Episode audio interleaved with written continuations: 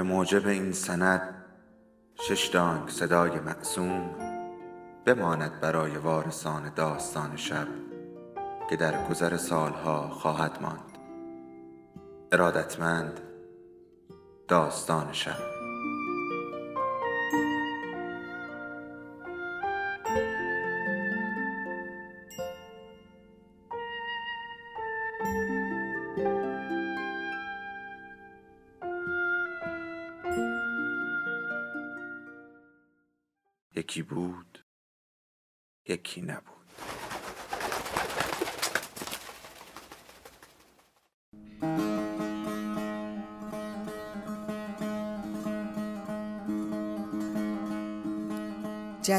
سرگردانی نویسنده سیمین دانشور فصل پنجم بخش دوم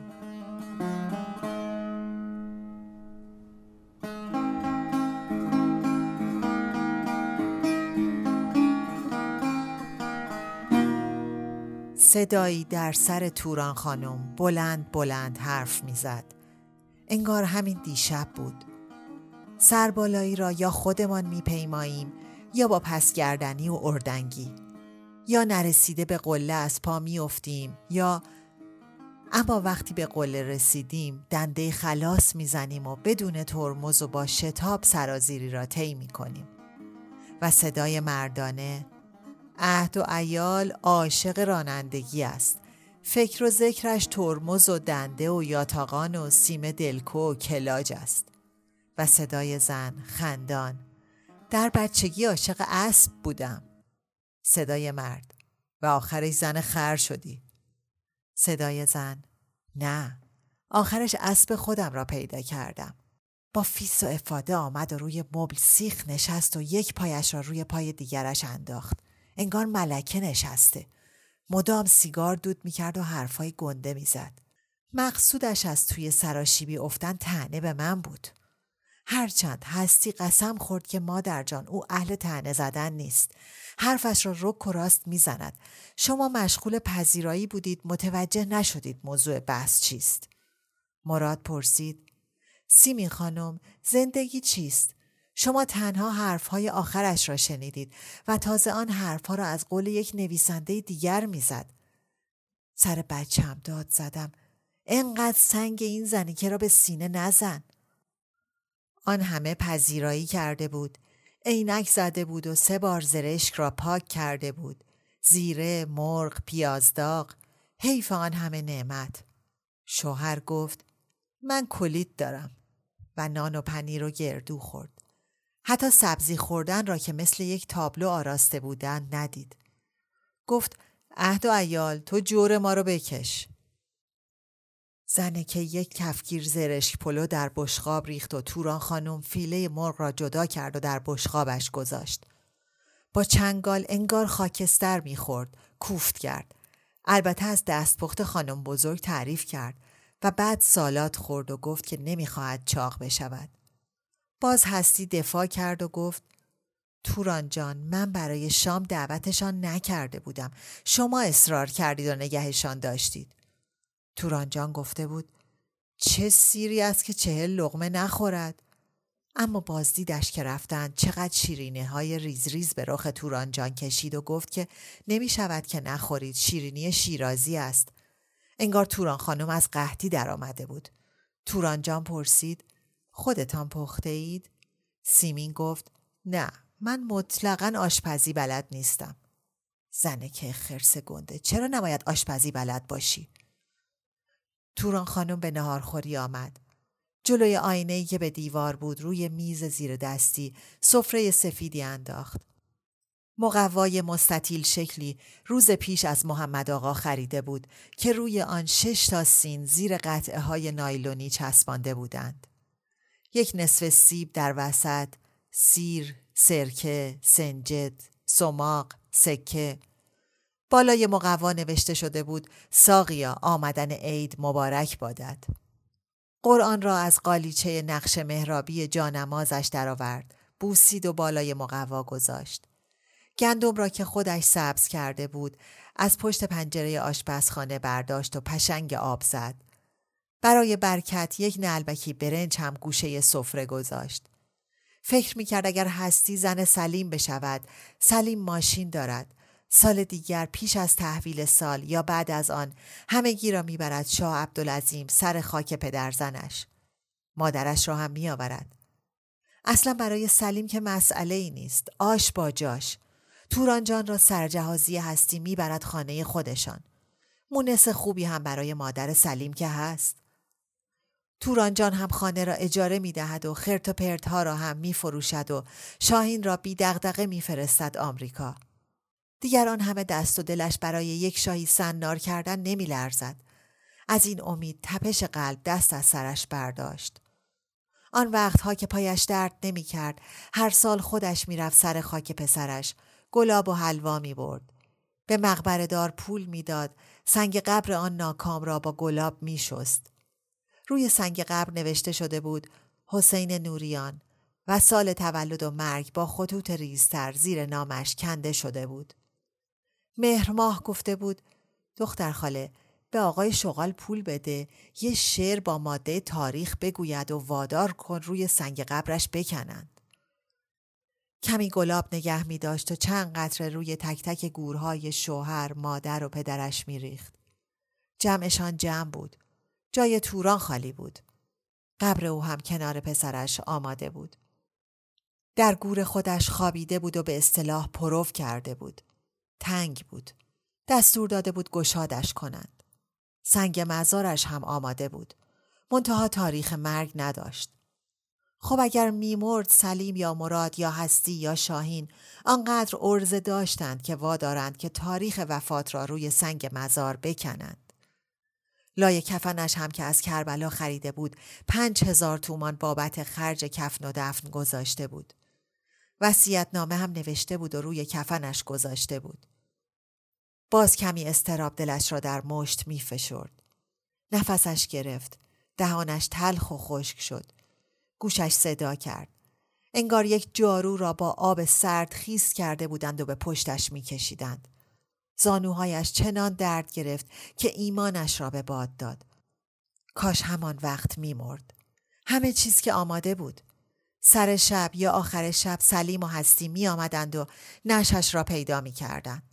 و سلیم قرآن می آورد و یک شم روشن بالای سرش می گذاشت. فکر کرد از همین حالا یک دستمال زیر چانهش ببندد تا دهنش کج نشود. یادش باشد چشمهایش که به اسرائیل افتاد آنها را محکم ببندد وگرنه چشمها وق زده بیرون می جهد و هر که در قبر رویش را باز بکند خیال می کند چشمش همچنان دنبال دنیا بوده. سر مهرماه را که روی سنگ لحد گذاشتند چشم چپش باز بود. انگار می‌پرسید چرا من دیگر نتوانست روی صندلی بروجردی توی ایوان بر آفتاب بند بشود. لنگان خود را تا دم در ساختمان رسانید و در را باز کرد.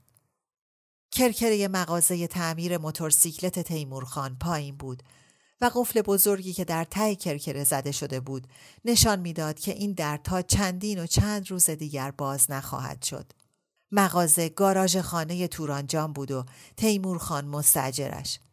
نه سرقفلی گرفته بود نه مثل همه صاحب ملک ها این همه سال یک شاهی به مال الاجاره اضافه کرده بود. حتی خودش برای تیمور خان زن پسند کرده و گرفته بود. سر به زیرترین شاگردهایش مریم. خودش خواستگاری رفته بله بران کرده اختر ایران و مهر ماه را مثل فرفره دوانده شام عروسی را در خانه خودش برپا کرده عروس کشان کرده محمد آقا جلوی عروس آینه گرفته از در حیات خانهش عروس و داماد را چند قدم بالاتر به خانه تیمورخان برده. خودش دست به دستشان داده. یک سکه طلای ناصر شاهی کف دست عروس گذاشت.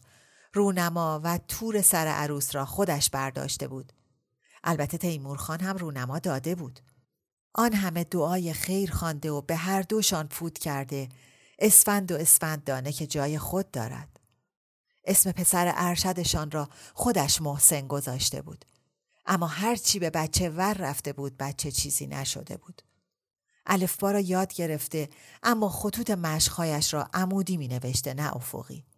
جدول ضرب را هم با همه سر و کله زدنها تا پنج پنج تا بیست و پنج تا بیشتر یاد نگرفته و تازه به جدول ضرب می‌گفت جدول زرد. تا پشت لبش سبز شد اول سوار دوچرخه می‌شد. گاهی راست روی دوچرخه می ایستاده و میرانده بعد پررو شد سوار موتور شده به دختر همسایه فریده که بیشتر وقتها در ایوان میپلکیده اشاره می‌کرده فریده را ترک موتور می نشانده لوله اگزوز موتور را دستکاری می کرده سر و صدا راه می انداخته تا موتور تاپ تاپی به قول خودش آخرین حد صدا را بدهد و همسایه ها را آسیب کند. نه محسن به هیچ سراتی مستقیم نمی‌شد تا اینکه به سواب دید توران خانم به سربازی رفت. توران خانم واداشتش تا در رسته موتوری نام بنویسد و رانندگی یاد بگیرد و تا سرباز از تصدیق را بگیرد که نگرفت. بد گرفت. توران خانم سه ماه اجاره مغازه را نبخشید سرشکن کرد روی اجاره ماههای بعد و تیمور خان را واداشت برای محسن یک وانت قسطی بخرد. حالا دیگر محسن سر به راه شده بود. از برکت وانت بود یا برکت سربازی نه تیمور خان می‌دانست نه توران خانم. محسن ساعت چهار صبح پا می شد و با وانت به میدان امین و سلطان می رفت و تر بار می خرید. مشتری پروپا قرصش محمد آقا بود. بعد محسن راه میافتاد در کوچه و پس کوچه ها از دروازه دولت گرفته تا نزدیک مغازه پدرش میراند و میفروخت. و کنار خانه تورانجان ایست می‌کرد و داد می‌زد سبزی پلو، سبزی قرمه، سبزی خوردن.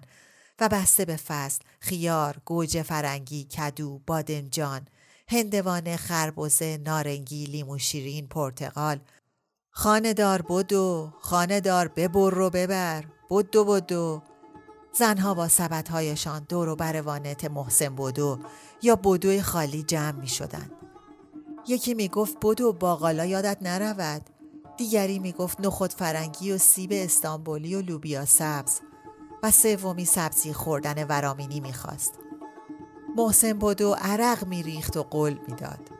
وقت سیب زمینی فشندی و پیاز انباری محسن بیشتر عرق میریخت.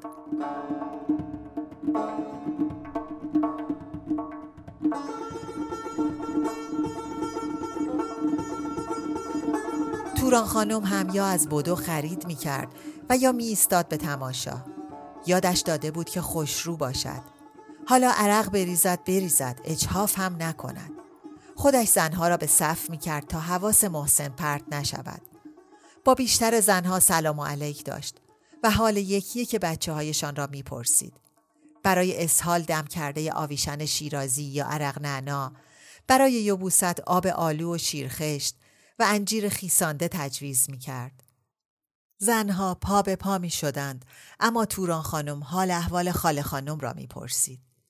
وقتی بودو اسکناس ها را از جیب پشت شلوارش در می آورد تا اسکناس های دیگر را به آنها بیافزاید توران جان می گفت ننه جان خدا برکت به مالت بدهد. محسن می گفت خانم بزرگ حالا کو تا قسطش تمام شود؟ توران خانم به خانه می رفت و مشت پر اسفندش را دور سر محسن می گردانید و وردش را می خاند. توران خانم خانه را که سر و صورت می‌داد دست و رویش را می شست چادر نمازش را به سرش میانداخت یک قوری چای و قندان و دو تا استکان در سینی میگذاشت و می‌رفت سراغ تیمورخان و روی چهار پایه می نشست.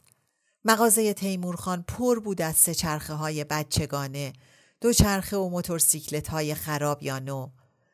روی دیوار مقابل مغازه عکس یک دختر موتورسیکلت سوار تمام دیوار را در حیطه خود داشت. چشمهای دختر مورب بود و موهایش را باد پریشان کرده بود. انگار در شاهراه خوشبختی میراند. بس که شنگول می نمود. تیمور خان زنجیری را روغم می‌زد یا میبست. بوغی را عوض می کرد و به صدا در می آورد. لامپ چراغی را عوض می کرد یا بند از بند موتورسیکلتی می گسست و به خانم بزرگ گوش می‌داد. دستهایش روغنی و سیاه بود و سبیلهای کلفتی داشت که خودش می گفت شارب. شاربش را هیچ وقت نمی‌زد. اولش سبیلها خارخاری بود. تا خانم بزرگ به مریم یاد داد که کمی دنبه گوسفندی بکوبد روی تنظیفی پهن کند و روی شارب شوهرش ببندد. شارب نرم شد اما مریم از بوی دنبه کفری شد. به خانم بزرگ هم گفت اما نق نزد. شوهر پیدا کردن در هر روزگاری کار آسانی نیست. موتورسیکلتی که درست می‌شد کنار مغازه جا می گرفت. تیمور دستهایش را می شست. یک استکان چای می خورد و سر حال می آمد و زمزمه می کرد. ای عاشقان، ای عاشقان، ملای رومی آمده. یا روزها فکر من این است و همه شب سخنم که چرا غافل از احوال دل خیشتنم. وقتی پا می شد تا سراغ دوچرخه یا سه چرخه ای برود دست به کمرش می گذاشت و با حالی شگفت می گفت مشکل گشایی یا علی کارش که تمام می شد کتری آب جوش را از روی چراغ سفیتیله بر می داشت و با قوری توران خانم چای تازه دم می کرد و شعری را می خواند که می‌دانست خانم بزرگ حال خواهد کرد. آخر پیرزن نه تئاتر می‌رفت نه سینما نه کنسرت. خیلی دلش می‌خواست نمایش امیر ارسلان را در تئاتر سنگلج ببیند. مراد برای او هم بلیت خریده بود. اما راه به آن دوری با چنین پادرد و کمردردی. شاهین تعریف کرده بود وقتی انتظامی شمس وزیر را که به صورت سگ درآمده بود بغل کرد از وسط تالار آمد روی صحنه و گفت این زبان بسته تالار از قهقهه تماشاگران به لرزه درآمده بود. راستی شمس وزیر بود یا قمر وزیر؟ چند سالی می‌شد که توران خانم از تالارهای دربسته ترس برش می داشت. نفسش تنگ می شد و قلبش تند تند می زد. کنسرت و تئاتر و سینمای او همین آواز تیمور خان بود. تیمور خان برای گل روی او و تنها برای او می‌خواند. آن کس که تو را شناخت یا مولا علی جان را چه کند؟ علی علی اطفال و ایال و خانمان را چه کند؟ علی علی علی دیوانه تو هر دو جهان را چه کند؟ یا مولا علی و خانم بزرگ هم زیر لب شعر شهریار را زمزمه می کرد. برو ای گدای مسکین در خانه علی زن به علی شناختم من به خدا قسم خدا را با خط خوش نوشت و برای تیمور خان داد حق علی علی گو علی علی. نه معلوم بود امروز تالار کنسرت تیمور خان بسته است. وانت محسن هم نبود. خودش هم نبود. برای محسن یک بلندگوی دستی عیدی خریده بود. اگر پایش درد نمی کرد می رفت بسات عید آقا محمد را دوباره تماشا می کرد. زنش پشت دخل ایستاده در لگنهای پر آب پلاستیکی قرمز و آبی ماهی های رنگ و رنگ وول می خورند. چندین شیشه دهان گشاد پر آب دو یا سه ماهی را مهمان کرده پونه و تربچه نقلی و پیازچه روی هم چیده شده سبزی تازه از راه رسیده محمد آقا به سبزی ها پشنگ آب می‌زند. روی چهار پای کنار دکان گندم و عدس سبزه کرده. در بشقاب های ملامین، دسته های شم، لیوان های سمنو، شمدان های سبز و قرمز شبیه گل هشت پر. در ساختمان را بست. تو آمد و در ایوان روی صندلی بروجردی نشست. با آینه مقعری در یک دست و با موچین در دست دیگر و عینک بر چشم. سعی کرد موهای زیر ابرو را از لابلای چروک ها بیرون بکشاند. بوسه خورشید را بر موهای سفیدش احساس می کرد. افسوس که هیچ شاعری پیری را به بهار تشبیه نکرده. هرچند اگر پیری با بیماری همراه نباشد برای خودش عالمی دارد. دلش را به این تصور خوش کرده که در پیری آدم وقت زیادی دارد که فکر بکند. درایت دارد تو معنینه می تواند تجربه هایش را به دیگران منتقل کند. وانگهی مغزی مثل مغز او که تمام عمر فعال بوده با پیری بدن پیر نمی شود. بدن انسان شکننده است و تکامل چندانی نیافته. اما مغز البته نه مغز همه کس امکان رشد بسیار بیشتری از بدنشان داشته است. مگر سکاکی نحو در هفتاد سالگی نیاموخت و بزرگترین نحوی زمان خود نشد. تصمیم گرفت ذهنش را آزاد بگذارد تا با تدائی ها و تصویر سازی ها زمان را مقهور بکند. تصمیم گرفت با درختان جام بگیرد و با ابرها اگر آمدند هم سفر شود و با پرندگان پرواز بکند. ای آدمی زاد. درختان دیرتر از تو پیر می شوند. تمام زمستان می خوابند تا در بهار جوان بشوند. کاش تو هم این دوره و تسلسل را می داشتی. آسمان بی خودی اخم کرد و خورشید را به پشت چند تکه ابر کشانید تا کی ابرها جمع بشوند و اشک بریزند. از حالا اشکشان در شوق بهار است. هدیه به جشن زمین و زمان. صبح امروز یک آن به هستی حسد برده بود. هستی در اوج جوانی بود. اما قدر عشق و بهار و جوانی را نمی‌دانست. در حالی که خودش وقتی جوان بود دلی داشت که از امید و آرزو می تپید. همیشه یک خوشحالی ته قلبش بود. همیشه حدس می‌زد اتفاق خوشی در انتظارش است.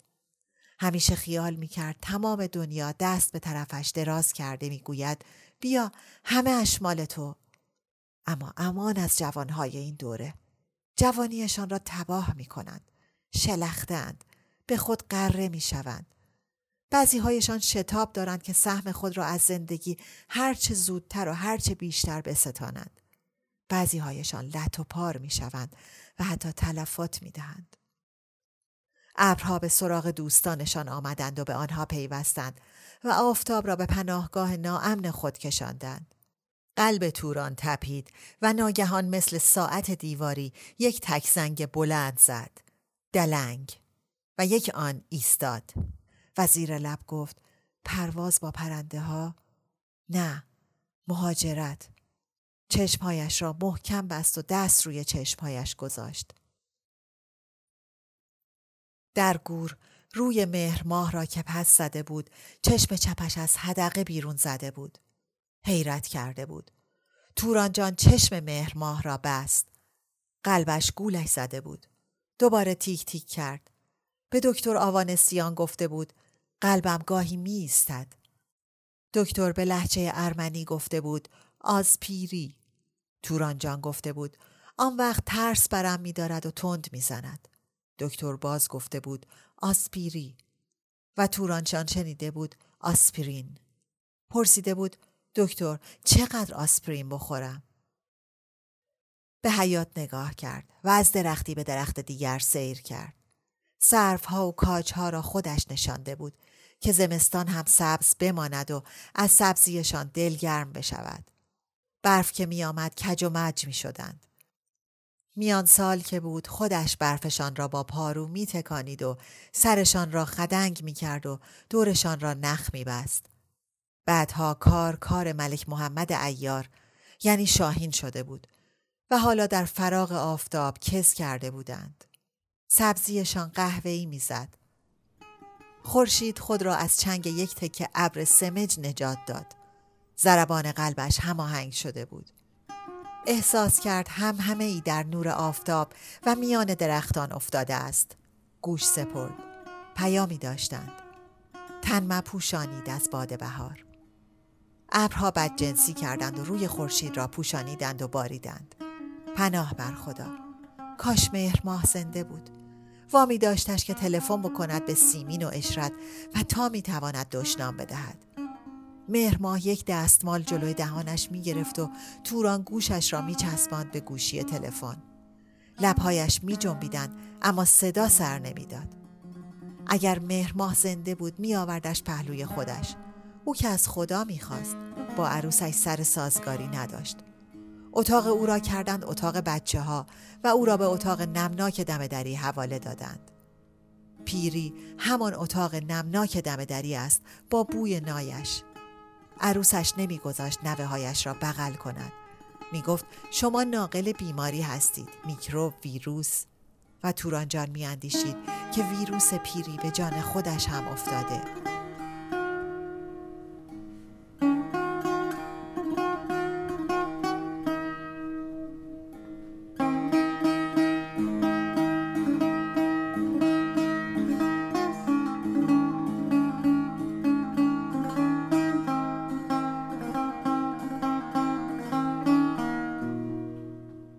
خالش مهرماه پنج سال از او کوچکتر بود.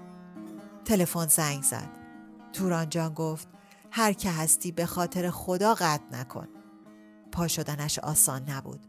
پای راستش خواب رفته بود. دستها را روی دسته صندلی گذاشت و یا علی گفت به اتاق خواب رفت و گوشی را برداشت. نفس نفس می‌زد. صدای مردی پرسید بنزل خانم نوریان؟ بله بله شما؟ توران جان سلام. من مرادم. علیکم از سلام خدا توفیق بدهد. مراد جان کجایی؟ از مشهد تلفن می کنم توران جان. بلیت بگیرید و با هستی بیایید مشهد. یادتان هست با هم رفتیم سر این تبریز. چقدر خوش گذشت. در هتل خودم. مراد جان ما در خانه را دست کی بسپارم؟ درش را قفل کنید. مراد جان هستی که پنج روز بیشتر تعطیلی ندارد.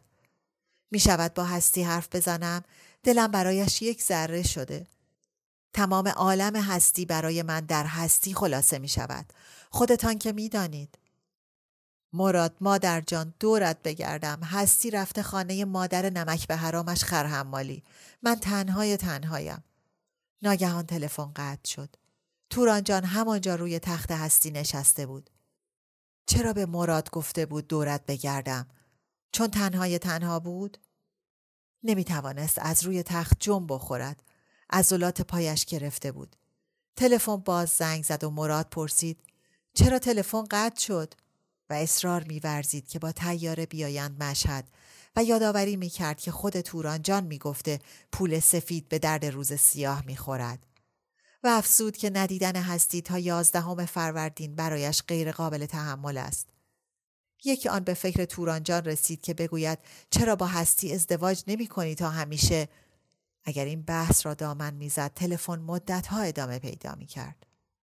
مراد وسوسه می کرد که توران جان زیارت سیری می کند و او و هستی آدم های تازه ای می بینند و حرف های تازه می شنوند و یک عالم چیز یاد می گیرند. توران جان آنقدر سغرا و کبرا چید تا مراد متقاعد شد که منتظرشان نباشد. تصمیم گرفت به هستی بگوید که مراد تا یازدهم فروردین نمی آید. اما نتوانست. کسی با کوبه به در حیات کوفت و توران جان داد زد. هر که هستی به خدا قسمت می دهم نرو. دستها را سر زانوهایش گرفت و پا شد و تاتی تاتی کنان به ایوان آمد و داد زد آمدم آمدم و روی پله ها هی نشست و هی پا شد تا پایش به حیات رسید. دست به درخت ها گرفت و به در رسید. کلون در را نمی توانست بکشد.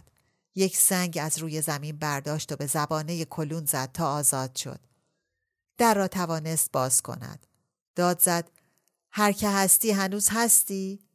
صدای محسن بودو را شناخت که گفت خانم بزرگ منم. ننه جان تنه ای به در بزن تا باز شود. محسن یک کاسه بلوری پر از سمنو به دست خانم بزرگ داد. توران جان از او خواست دستش را بگیرد و تا ایوان برساندش و محسن گفت بروم در وانتم را قفل کنم و برگردم. توران جان از در حیات بیرون آمد و نگاهش از وانت محسن به خیابان سیر کرد. چشمهایش را خیره کرد تا آیندگان و روندگان را در خیابان باغ سپه سالار تماشا کند. اما چشمها چنین همتی نداشتند. محسن کلون در را که جا زد گفت خانم بزرگ هم کلون باد کرده هم در. یک روز اره و رنده میآورم و روانشان می‌کنم. خانم بزرگ پرسید ننه جان حالا چه ساعتی است؟ نه و نیم. تازه نه و نیم است. اشتباه نمی کنی؟ و اندیشید تا قیام قیامت. یعنی دست کم تا ساعت هشت شب باید دوام بیاورم. و بلند گفت ساعتی بوده به بزرگی این خانه. خودم را با اغربه بزرگش به دار زدم و زمان را از حرکت باز داشتم. محسن حراسان پرسید خودتان را دار زدید؟ کی نجاتتان داد؟ توران گفت نه کتاب قصه ای می این جمله در آن نوشته شده بود. محسن تورانجان را به کول گرفت و به ساختمان برد و روی تخت شاهین نشاندش. بعد رفت و برگشت و کاسه سمنو را آورد. توران گفت ننه کاسه سمنو رو بذار روی سفره هفسین بعد سال تحویل بیا عیدیت را بگیر دست من برکت دارد نمی شود همین الان عیدیم را بگیرم تو که دیگر بچه نیستی که قاقالیلی بخوایی عصر بیا و حالا از در ساختمان برو. یادت باشد در را محکم به هم بزنی. حالش جا آمده بود. پایش هم بهتر بود. بله. یک جوان کولش کرده بود و از حیات و پله های ایوان گذرانده بودش و روی تخت شاهین فرود آورده بودش. آن جوان بوی جوانی می‌داد. بوی آدم. آن جوان بعد از تحویل سال هم می آمد و از دیدن بلندگوی دستی گل از گلش می شکفت. چرا که از حالا به بعد می توانست تر بارش را از بلندگو اعلام بکند و گلویش را نخراشد. شاید تیمورخان و زنش هم می آمدند و بعد می رفتند خانه جد مادری محسن. به تیمورخان ساعت شوهر مرحومش را که زنجیر نقره داشت هدیه می‌داد. خود تیمورخان ساعت را روغن کاری کرده و راه انداخته بود. گفته بود چه ساعت خوبی. برای مریم یک چادر نماز نازک حریر کنار گذاشته بود که در بغداد از اوروز دیبک خریده بود. فروشگاه مردک چقدر پله می‌خورد. آن چادر نماز را یک بار بیشتر سر نکرده بود. پا شد با گوشه چادر نماز گردی که بر نقش مصدق نشسته بود پاک کرد. واقعا پول سفید برای روزگار سیاه. تصمیم گرفت تا شاهین نیامده هستی را وادارد تصویر را بدهد قاب بکنند. هستی از قول کسی که این نقش را دیده بود می گفت این نقاشی چکیده تمام مصدقهایی است که این مملکت در طول تاریخ درازش به خود دیده. از قول کی نقل کرده بود؟ یادش نبود. از من بپرس دیروز چه خوردی؟ یادم نیست. اما چقدر خاطره و شعر در دراز مدت میخ خودشان را در ذهنم کوفته اند؟ همه آنها یادم است. بعد از ظهر است. توران مهر ماه را وامی دارد که به سیمین تلفن کند و بد و بیراه بگوید. مهر ماه می‌پرسد خوب بچزانمش؟ هر چه یادت دادم بگو و گوش خود را به گوشی تلفن میچسباند. صدای وحشی جوانی تلفن را جواب می‌دهد که پس از پرس و جو معلوم می شود برادر حاجی معصومه است. بعد حاجی معصومه پای تلفن می آید. خانم نیست. مهرماه می پرسد. خانم رفته پی فلان قریبانش؟ حاجی معصومه می گوید. اگر به دستم بیفتی جرت می دهم ناکس. و دوباره این بار خود سیمین گوشی را بر می دارد. مهرماه می گوید.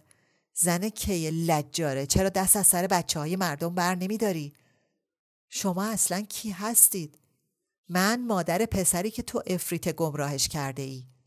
شاگرد من است؟ حالا کجاست؟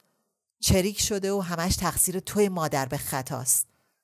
مهرماه می‌گوید تو جرسومه فسادی چرا نمیمیری و شرط را کم نمی کنی؟ ببین خانم جان شگرد من این است که درسم را می دهم. البته درس من با سیاست و اجتماع رابطه دارد و بچه های مردم را هوایی می کند. نه من هیچ وقت هیچ عقیده ای را به شاگردانم تحمیل نمی کنم. نه عقیده خودم را نه عقیده دیگران را. این جزیره های سرگردانی مهرماه گریهش می گیرد. توران جان با دست می‌زند توی سر مهرماه. سیمین می‌پرسد شما گریه می کنید؟ یک آن تصور کردم برای سر به سر گذاشتن من تلفن می کنید. پسرتان گرفتار شده؟ مهرماه می‌گوید هنوز نه. و گریه شدیدتر می شود و بی مقدمه می پرسد تو مرا نفرین می کنی؟ سیمین می گوید چرا باید نفرینتان کنم؟ به نفرین و چشم زخم و این خرافات اعتقاد ندارم. سکوت. مهرماه آه می کشد. سیمین می گوید اگر واقعا پسرتان در خطر است می توانید امشب ساعت یازده بیاوریدش خانه من پنهانش می کنم. زنگ در را نزنید. فقط دو تلنگر به شیشه پنجره بزنید. باشد؟ مهرماه اشکش بند آمده. تو سری هم که خورده. لبهای تورانجان ورد بی صدایش را می‌خواند. مهرماه می‌گوید تا حاجی معصومه و برادرش لش بدهند و ناز شست بگیرند. قدغن کردم برادر حاجی معصومه اینجا پا بگذارد. قدغن کردنت هم مثل درس دادنت است. یک ساعت پیش که تلفن کردم برادر حاجی معصومه گوشی را برداشت. سیمین می‌گوید جایی پنهانش می کنم که اگر برادر حاجی معصومه هم بیاید متوجه نشود و از این نظر به حاجی معصومه هم اعتماد دارم هر کلکی بزند اهل لو دادن نیست امشب بچه را می آورید؟ توران دست به شانه مهرماه می‌گذارد و با سر اشاره مثبت می کند. مهرماه لب میگزد. با این حال می‌گوید باشد. مهرماه گوشی را می‌گذارد و گریان می‌گوید. دختر خاله از این کارت خوشم نیومد. چرا چرا یک بیوه زن تنها را اینطور گذاشتی من تر بکنم؟ بدبخت با اجاق کورش به اندازه خودش دردسر دارد. حالا چشم انتظار هم میماند. هستی از دانشگاه میآید. دست به گردن مهرماه میاندازد و میبوسدش و طرح بدن لختی را که همان روز کشیده به توران جان و دختر خالش نشان می‌دهد. مهرماه می‌گوید چرا چشمهایش کلاپیسه است؟ هستی می‌گوید هرچه بهش گفتم سرت را بلند کن چشمهایت را ببینم نکرد. منم از لجم چشمهایش را اینطوری کشیدم. توران می‌گوید اصلا کشیدن شمایل حرام است. کشیدن بدن لخت یک مرد نامحرم که دیگر حرامند در حرام. خداوندگار عالم روز قیامت از تو می‌خواهد که این شمایل را زنده کنی و چون نمی‌توانی هستی میخندد و می‌گوید آن وقت یک راست میفرستدم جهنم. مهر ماه و تورانجان به آشپزخانه می‌روند تا کوکوی سیب زمینی بپزند. اختر ایران مدت هاست شوهر کرده و از خانه تورانجان رفته. توران او را از وقتی یک الف بچه بوده تر خوش کرده کار یادش داده او هم جور بچه ها و خانم بزرگ را کشیده تا تیمور خان کریم آقا را در باشگاه ورزشی باستانی خر کرد به خواستگاری اختریران آورد. کریم آقا جزئی عقل اختریران را با همان نظر اول از سرش پران. اختریران یک دل نه دل عاشق کریم آقا شد. تورانجان برایش جهیزیه گرفت. اختریران را با بینی کوفته‌ای و صورت پف کرده عین کوکوی سیب زمینی و چشمهای ریز به خانه بخت فرستاد. گفته عوضش با نمک و تو برو است. اختریران اسم پسرش را با اجازه خانم بزرگ امیر شاهین گذاشته. حالا کریم آقا بچه را به یاد مولای متقیان امیر صدا می کند و اختریران شاهین می نامدش و بچه پاک گید شده. مهرماه و تورانجان با هم قرار و مدار فردا را می‌گذارند. تلفن حالگیری به اشرت. البته وقتی هستی و شاهین رفتند. دختر خاله ها یک جانند در دو بدن. جان جانان همند و همدیگر را زود میبخشند.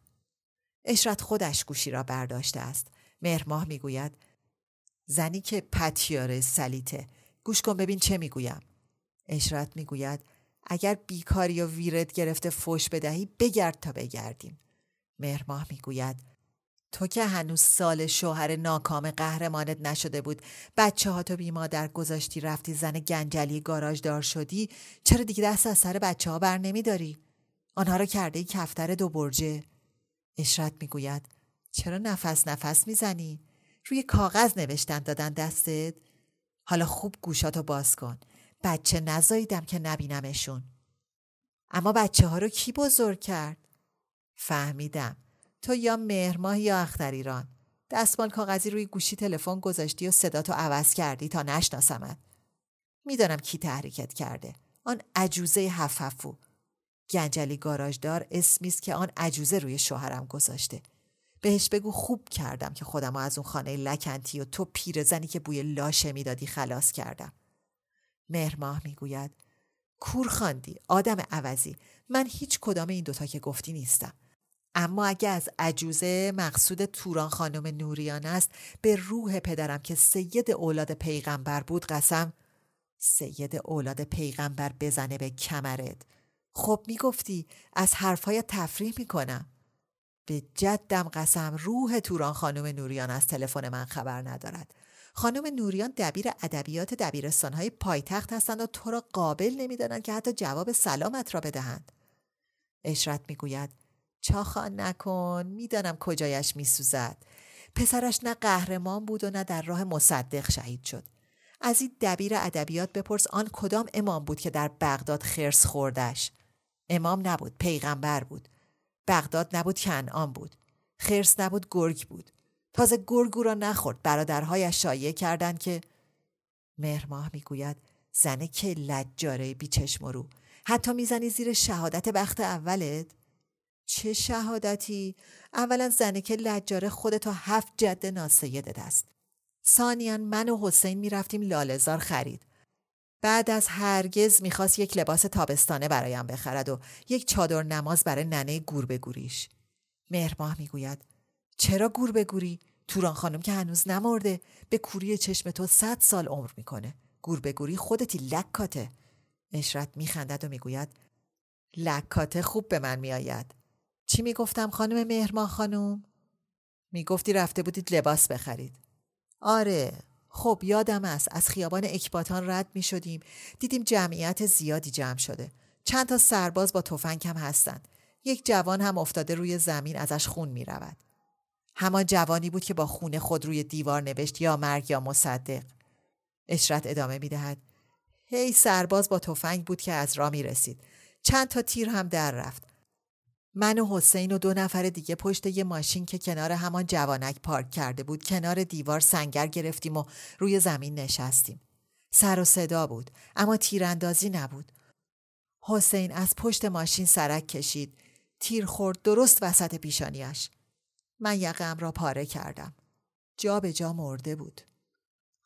حالا دیگر صدای اشرت هم شکسته گوشی را می‌گذارد. مهرماه دختر خاله را کنار خود نمی بیند. توران جان روی تخت هستی نشسته و با دست روی زانویش میکوبد و میگرید. توران جان چشمهایش را پاک کرد. با مشت به سرش کوفت و داد زد. دست از سرم بردارید سیمین بچه دوز اشرت لگوری مهرماه سیه روز حسین ناکام آرام که شد با خود گفت پاشو پیر زن مگر نمی گفتی من مبارزه می کنم پس هستم. پاشو فکری برای نهار خودت بکن. پاشو برنج سبزی پلو را آب بیانداز. نشخار خاطرات اگر همینطور پیش برود تا شب دیوانت می کند. هستی سلیم میآیند و شام قشنگی برایشان تهیه می بینی. اما نهار چه می‌خوری؟ عدس پلو از دیشب مانده نه؟ به دستشویی رفت و صورتش را پاک شست.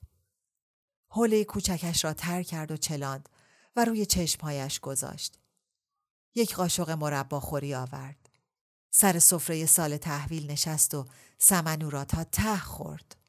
بهار دل کش رسید دل به جان باشه از آن که دل بر زمین به فکر ما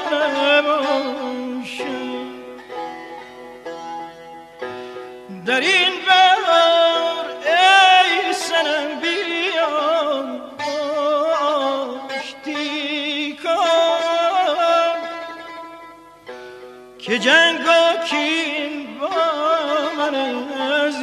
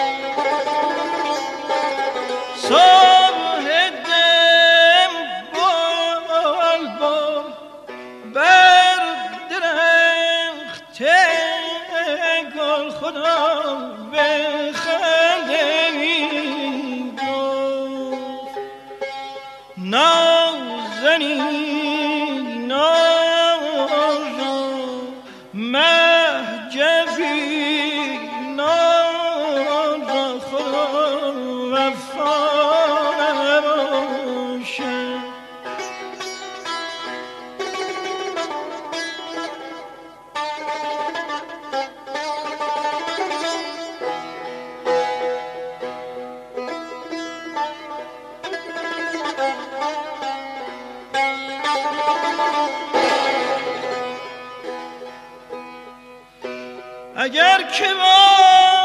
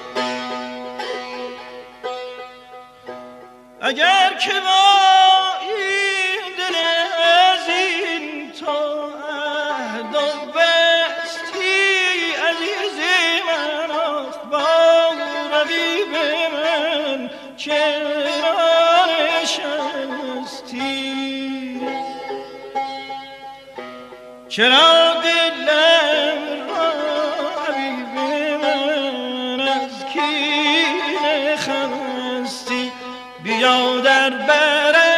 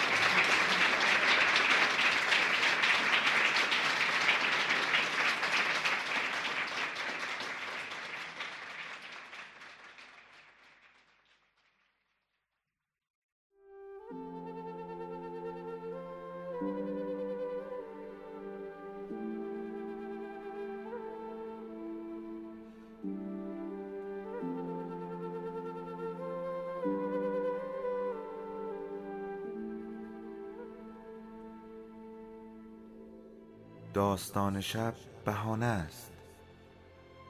برای با هم بودن دور هم نشستن شنیده شدن.